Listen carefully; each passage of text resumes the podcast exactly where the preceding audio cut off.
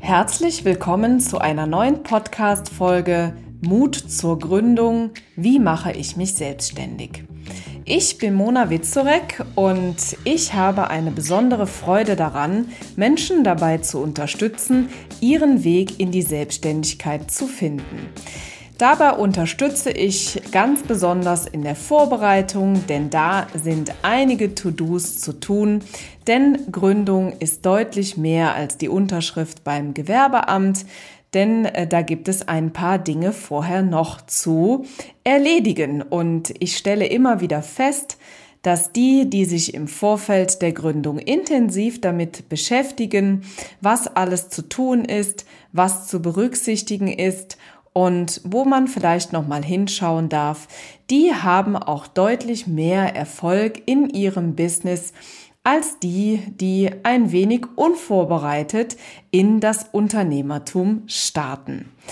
Ja, das ist genau das, was ich total gerne tue. Das mache ich seit vielen Jahren. Ich bin selbst seit fast 20 Jahren äh, Unternehmerin äh, mit sehr viel äh, Herzblut und ähm, ja, freue mich jeden Tag daran, äh, eine Berufung gefunden zu haben, die mir bis heute sehr viel Spaß macht. Und ja, viele sagen immer, Mensch, diese Leidenschaft, die du in dir spürst, die kannst du so wunderbar transportieren. Und vielleicht seid ihr jetzt da draußen auch diejenigen, die sich vielleicht von meinem äh, Frohsinn und äh, ja, von meiner auch etwas rheinischen, ähm, glücklichen Natur etwas inspirieren lassen wollen. Darüber würde ich mich sehr freuen.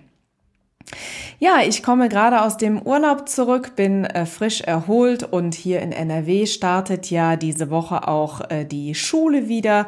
Das heißt, ähm, für mich äh, bedeutet das, dass ich wieder einen äh, strukturierteren Alltag habe.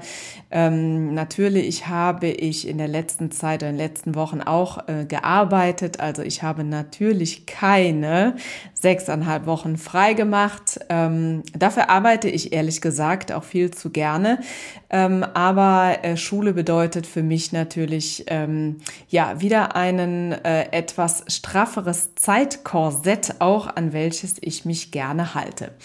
Aber da freue ich mich auch irgendwie drauf. Ich bin ein Mensch, ich mag gerne feste Strukturen, gleiche Tagesabläufe und ähm, ja, stelle tatsächlich immer wieder fest, dass äh, diese Veränderungen im äh, Alltag äh, ja mich manchmal doch ein wenig umschmeißen, aber naja, dann braucht es eine kurze Zeit und dann gewöhne ich mich auch ganz schnell wieder daran.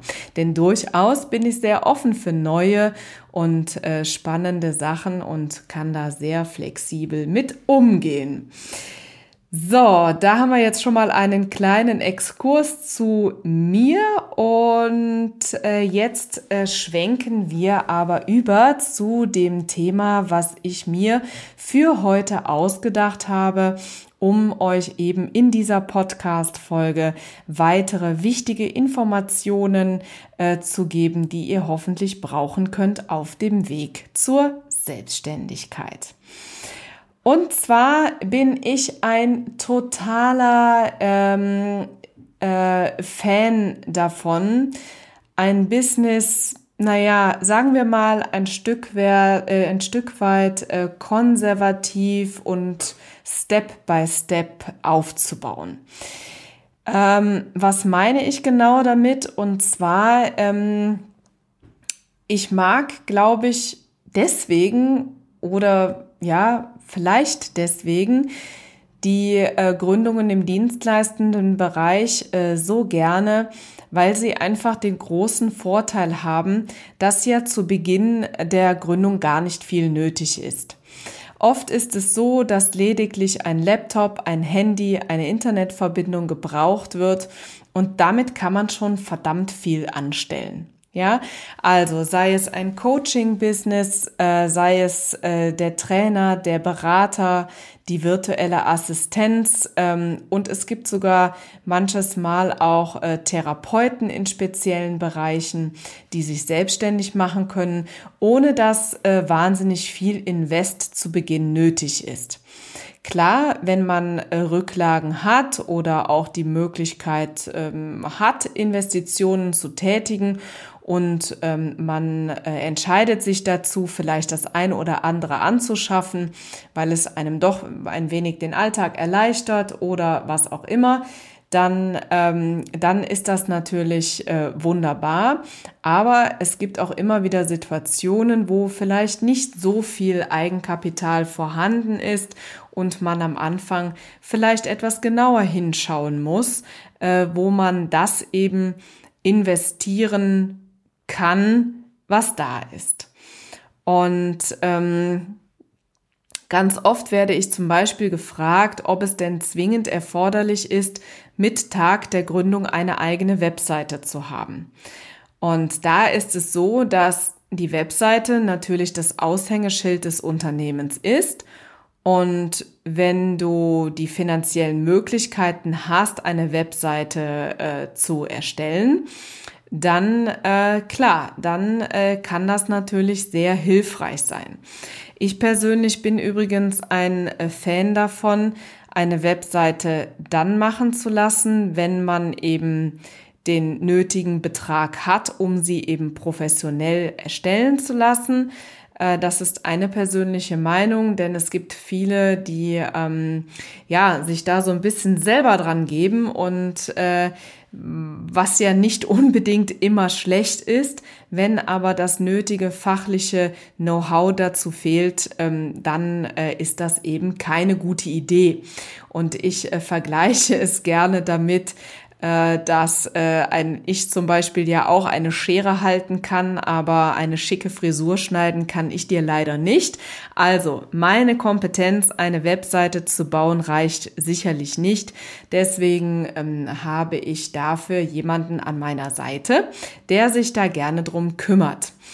Ähm, und wenn das eben nicht der Fall ist, dann gibt's andere Möglichkeiten, äh, sich am Anfang eine äh, Reichweite aufzubauen, in die Sichtbarkeit zu kommen. Da gibt es ja heutzutage viele Möglichkeiten, zum Beispiel die Social-Media-Kanäle, um da eben äh, loszulegen. Und äh, die Webseite, die kann und darf dann entstehen, wenn ich eben die ersten Einnahmen getätigt habe, wenn ich eben aus eigener Kraft das erste Geld übrig habe, dann ähm, ist das doch eigentlich noch ein viel schöneres Gefühl, eine äh, Investition zu tätigen in mein Business, was ich mir selber schon erschaffen habe. Und ähm, das ist eine Strategie, die ich äh, tatsächlich in meinem eigenen Business äh, sehr konsequent äh, verfolgt habe und äh, darüber immer sehr stolz und glücklich war und ich glaube, heute darf ich sagen, dass das ja nun auch wirklich sehr gut geklappt hat. Ähm, und ich habe das immer so gemacht. Also ich habe auch von Beginn an ähm, immer geschaut, dass ich den äh, den Aufbau meines äh, Business eben aus dem eigenen Cashflow bedient habe. Und äh, ja, so wie es halt eben gerade auch gepasst hat. Ne, ich war immer fleißig, ich habe immer äh, geschaut, dass ich gute Aufträge habe. Und wenn da eben etwas äh, übrig blieb, dann äh, habe ich da äh, geschaut, äh, wo kannst du investieren, um halt eben dein Business ähm, weiter zu gestalten. Naja, und da hat es natürlich auch schon mal die eine oder andere Ausgabe gegeben, die vielleicht nicht funktioniert hat. Auch so ehrlich möchte ich sein an dieser Stelle. Ich glaube, das Lehrgeld äh, haben alle Unternehmer in irgendeiner Weise bezahlt. Ähm, aber wie, wie sagt man so schön, ähm, ja, es hat alles seinen Grund und alles seinen Sinn und aus allem äh, lernt man natürlich auch und ähm, ja, am Ende ist man über jeden Euro, den man vielleicht ähm, umsonst ausgegeben hat, ja irgendwie auch, ähm, ja, man zieht seine Schlüsse daraus und weiß, dass man es beim nächsten Mal besser macht. Ich glaube, das kommt so ein Stück weit äh, unter die äh, Kategorie Should Happens und ähm, ja, auch davor war ich natürlich nicht gefeit. Aber ein Grund zum Beispiel, diesen äh, Podcast ins Leben zu rufen, war ja auch, dass ich euch genau an diesen Dingen teilhaben lassen möchte. Denn die Fehler, die ich gemacht habe, die braucht ihr ja nicht auch nochmal zu machen. Ja, und äh, um nochmal äh, auf den Grundgedanken nochmal zurückzukommen, also die äh, Gründung mit äh, wenig Eigenkapital, die ist in gewissen Bereichen wirklich möglich. Ähm, überall da, wo Dienstleistungen äh, verkauft werden, ne, also im mm, Coaching, Training, Beratung, virtuelle Assistenz, äh, oder auch bei der psychologischen Beratung zum Beispiel, da ist wahnsinnig viel möglich, ohne da ein großes Investment zu Beginn tätigen zu müssen.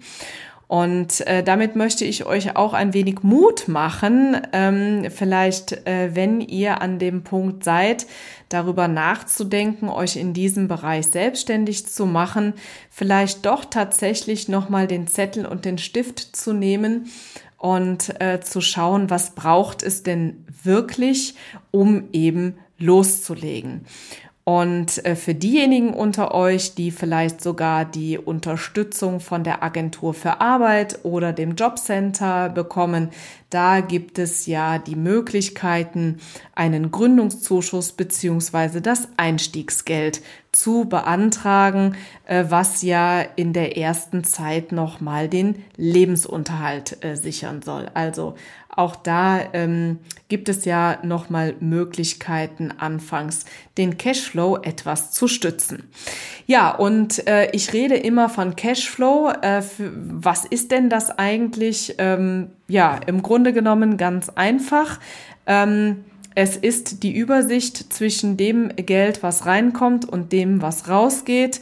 Ähm, unsere Oma hat das früher mit dem Haushaltsgeld schon gemacht. Das wurde äh, zu Beginn der, ähm, des Monats einfach ähm, ja, wurde das abgehoben, das kam in ein Portemonnaie und dieses Geld hatte man eben zur Verfügung und ähm, ja, damit musste man eben auskommen, ja. Und unsere Omas, die haben auch immer ganz genau gewusst, ne, wie viel äh, Geld ist denn da eigentlich drin und wie viel habe ich zur Verfügung. Und das ist eigentlich der kardinale Punkt. Wie viel Geld habe ich tatsächlich und wie viel habe ich zur Verfügung? Und das weiß ich spätestens als Selbstständiger natürlich nur dann, wenn ich das auch ein Stück weit in die Zukunft rechne. Ja, denn der Kontostand an sich ist da nicht alleine aussagekräftig, denn da kommen ja durchaus auch nochmal laufende Zahlungen, äh, Verpflichtungen für Krankenkasse vielleicht, für Rentenversicherung, für Miete oder was auch immer. Und ähm, da lohnt es sich tatsächlich einfach das Ganze mal ein, ja, so für einen, für drei und auch für sechs und zwölf Monate in die Zukunft äh, zu rechnen. Ich persönlich bin da sehr pedantisch. Ich äh, mache das bis heute zu jede Woche und beschäftige mich äh, damit, ähm, wie viel äh, Geld kommt rein, was geht raus, äh, wie bilde ich Rücklagen und so weiter. Also ähm, spätestens dann, ähm, wenn ihr das vielleicht für euer privates Geld noch nicht getan habt, äh, dann ähm, ist es äh, mit Aufnahme der selbstständigen Tätigkeit, sprich also mit dem Unternehmertum auf jeden Fall nötig, da einmal hinzuschauen. Und im Zweifel kann man da eine ganz einfache Excel-Tabelle für anlegen, indem man einfach berücksichtigt, was geht raus und was geht rein. Und da hat man natürlich sehr schön einen Überblick darüber, wann kann ich welches äh, Investment tätigen. Und ähm, ja, kann da natürlich auch, was die Anschaffung betrifft, einfach auch gut in die Zukunft äh, schauen. Und das finde ich tatsächlich sehr wichtig. Und äh, vor allen Dingen auch ähm, bei den äh, Investments ist es ja auch so, dass ähm, ja es ja nicht mit Geld rauswerfen zu ähm, verbinden oder vergleichen ist, sondern es geht ja immer darum, ein Investment in, in dich, in dein Unternehmen und in die Zukunft zu tätigen. Und das ist total wichtig, äh, denn nur dann kann ein Unternehmen natürlich auch wachsen. Wenn ich irgendwann aufhöre, Investitionen zu tätigen, dann ist gleichzeitig auch das Wachstum des Unternehmens zu Ende. Und das ist schade, denn ich glaube, dass da ganz draußen ganz, ganz äh, viele äh, sind, die ähm, ja gerne wachsen wollen, die sich etwas aufbauen wollen und es braucht anfangs ein wenig Zeit, ähm, aber es ist möglich mit den richtigen Schritten, mit dem richtigen Handwerkszeug und natürlich auch mit der richtigen Vorbereitung. Ja, nochmal zusammengefasst, äh, was ich euch äh, mit dieser Episode meine, meiner Podcast-Folge äh, oder beziehungsweise meines Podcasts mitgeben wollte, ist, ähm, dass eben durchaus eine Gründung auch mit wenig, wenig oder auch keinem Startkapital möglich ist dass ihr aber schauen sollt, dass dann eben ähm, aus dem laufenden Geschäft eben Investitionen und Anschaffungen getätigt werden. Das ist ganz wichtig für den Aufbau äh, des Business. Und äh, an dieser Stelle zückt Zettel und Stift oder alternativ die Excel-Tabelle. Beschäftigt euch mit euren Zahlen, mit euren Finanzen, mit dem Geld, äh, was reinkommt, mit dem, was rausgeht und natürlich auch mit dem, was dann übrig bleibt, um Investitionen zu tätigen.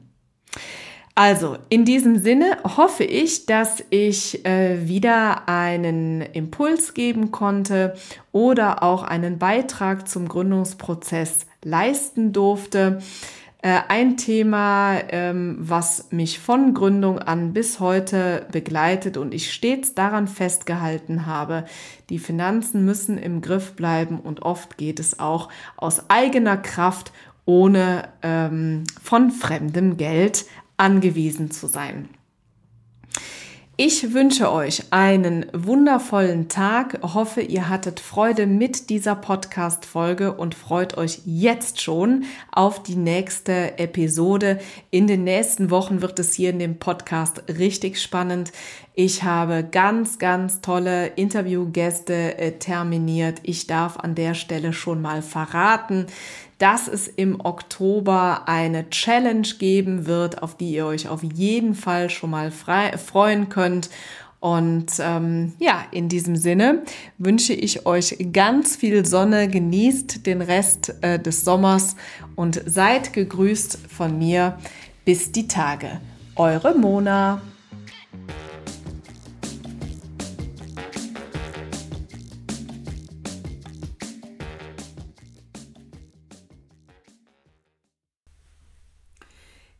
Eigentlich unsere neuen Formate schon? Nein? Das erzähle ich dir jetzt schnell. Und zwar haben wir seit 2024 den Kalender gefüllt mit Live-Masterclasses zu den Themen Gründung aus der Arbeitslosigkeit und Businessplan schreiben. Du möchtest dabei sein? Kein Problem. In den Show Notes findest du den Link zur Landingpage, wo du dich einfach mit deiner E-Mail-Adresse für 0 Euro anmelden kannst. Ich freue mich auf dich.